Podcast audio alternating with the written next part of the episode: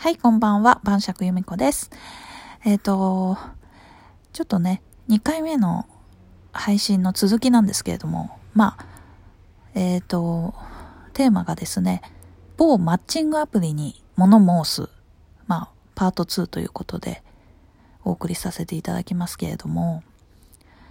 まあちょっとね、えっ、ー、と、そのアプリに関してはですね、まあ私もあ使ってた時期がありました。で、まあ、どういう使い方をしていたかということをちょっとお話ししたいと思いますね。で、実際にどんな人がいたのかとか、まあ、その後どうなったの？みたいなところを話していた、いけたらな、なんて思ってます。でですね、まあ私も結構何も考えずに最初はやってたんですけれども、まあどういう人が多いかというところですね。まあ、いろんな目的を持った人が多いんですね。なので、まあ、まあそれに加えてね、まあ無料ということもあって結構ね、既婚者とかも多いわけですよ。で、あの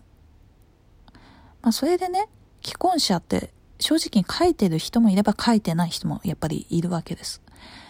でですね、まあ私はなんだろうな、別にそんな恋愛目的という感じではなくてですね、まあいろんな人とね、出会いたいっていうことだったんですけれども、まあ何人と会ったかな？結構会いましたよね。50人、50人行ってるか行ってないかぐらいだとは思うんですけれども、まあその中でね、会ってみて、まあどういう人と会ってきたかっていうところですね。まあ私はやっぱり顔で顔がね、バッチリ映ってる人しかいいねしなかったんですね。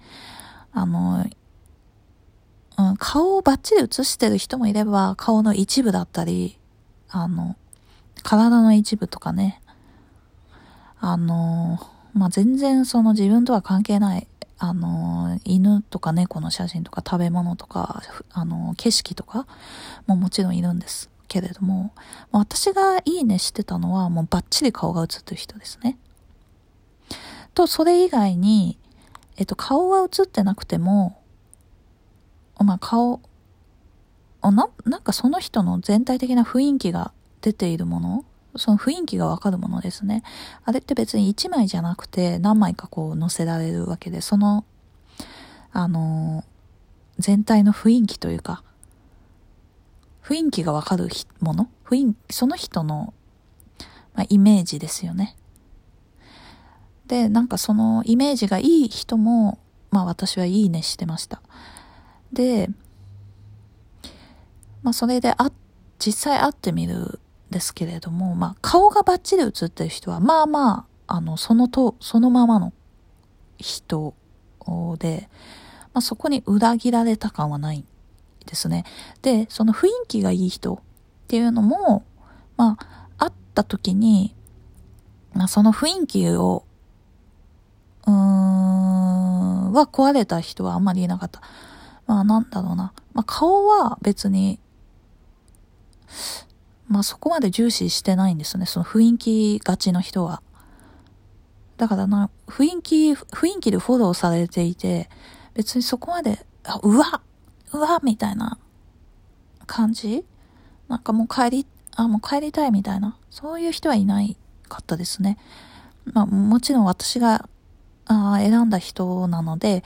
まあそこまでね、外れた人ではないということを信じて会っているわけなんですけれども、まあそこまでね、あの裏切られた人はいなかったですね。雰囲気が、雰囲気がちしてた、雰囲気がちしてる人たちに関してはですね。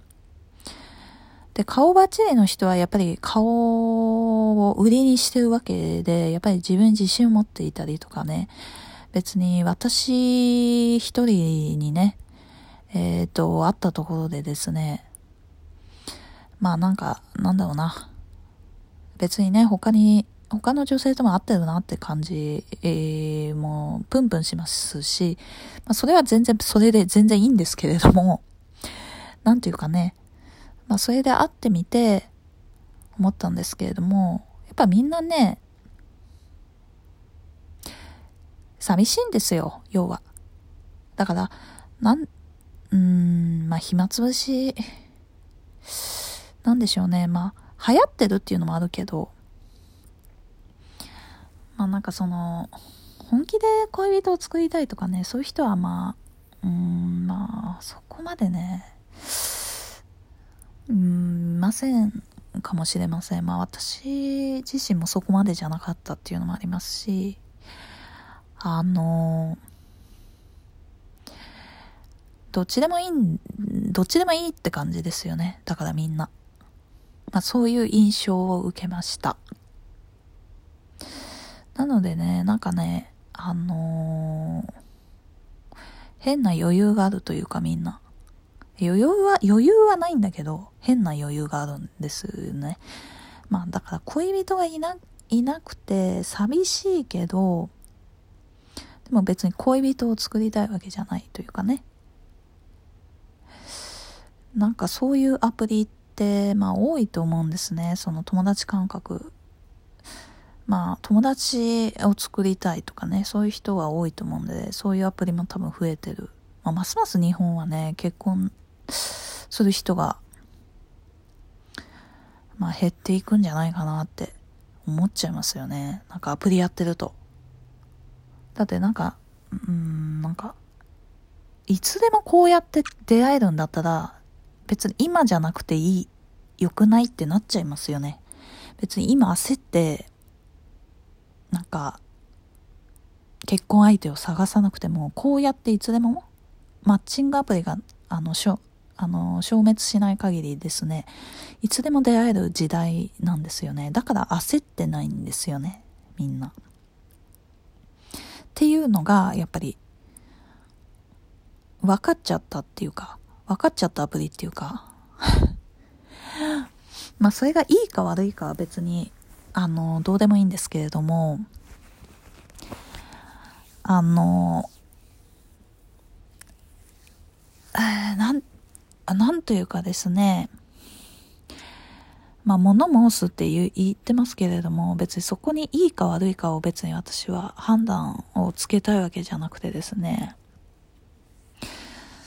まあ、それをやってみて、あの、なん、もちろんね、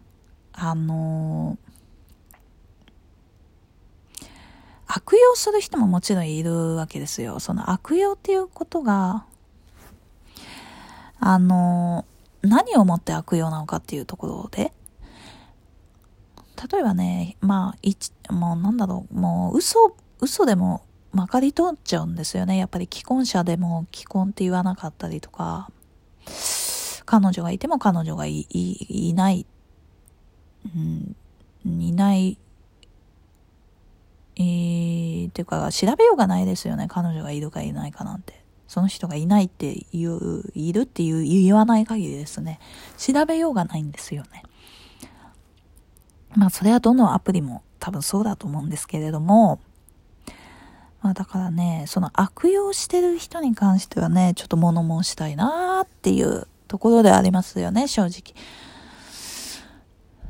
うん。まあね、でもね、あのー、寂しいなって、みんな寂しいんだなっていうのはね、なんか共通、共通感情というか、まあなんかね、あの、まああのアプリを、その、私は人に勧められないですね。なんか、絶対やった方がいいよとか、めちゃくちゃいい出会いあるよ、みたいな。そんな目を輝かせながらですね、人には勧められませんね。正直。あの、あの、進めた時点で私に責任もあるのでね、そんな進めたりはしません。だからね、マッチングアプリがいいか悪いかとかじゃなくてですね、えー、っとね、それを使って、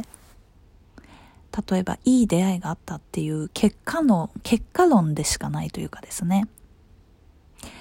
まあそれでいい出会いがあれば、あ、そのマッチングアプリを使ってよかったなって思うだけであって。だだから今の時点でいいか悪いかっていう判断はつけません。ただね、あのアプリを主流にしてしまうのもまた違うんだなっていう感じですね。あのアプリで、なんかいいお相手を見つけようっていうのはちょっとあの無理難題があるんじゃないかななんて思ってます。まあ、運命の出会いっていうのはね、なかなかね、アプリではね、難しいですよね。運命の出会いなんて。だってそもそも不自然じゃん。アプリで出会うなんてさ。まあ不自然なんだけれども、まあそれはね、男性も同じで、なんかさ、やっぱね、運命の出会いって、やっぱり思いたいんですよ、みんなどっかで。だからね、あの、恋愛が、恋愛感情は生まれにくい。特に、まあ男性もそうだけど、男性の方がやっぱロマンを求める生き物ですから、運命の出会いとかね、なんかそういうね、ものがないと、なかなかね、こう、恋愛までは発展できないというかですね、だからね、すごいなと思います。アプリで出会って結婚まで行きつける人って。まあね、結構いるんですよね、でも。私も周りでも全然、うん、2、2、3組はいますけれども、どう、どうやったらそうなんの？みたいな疑問、疑問がいっぱいなんですけれどもね。まあ全然でも、まあ今の時代では全然ありなんだなっていうのをね、再認識させてくれた。まあそんなアプリでもありますよね。まあそのアプリじゃないんですけどね、結婚した人たちは。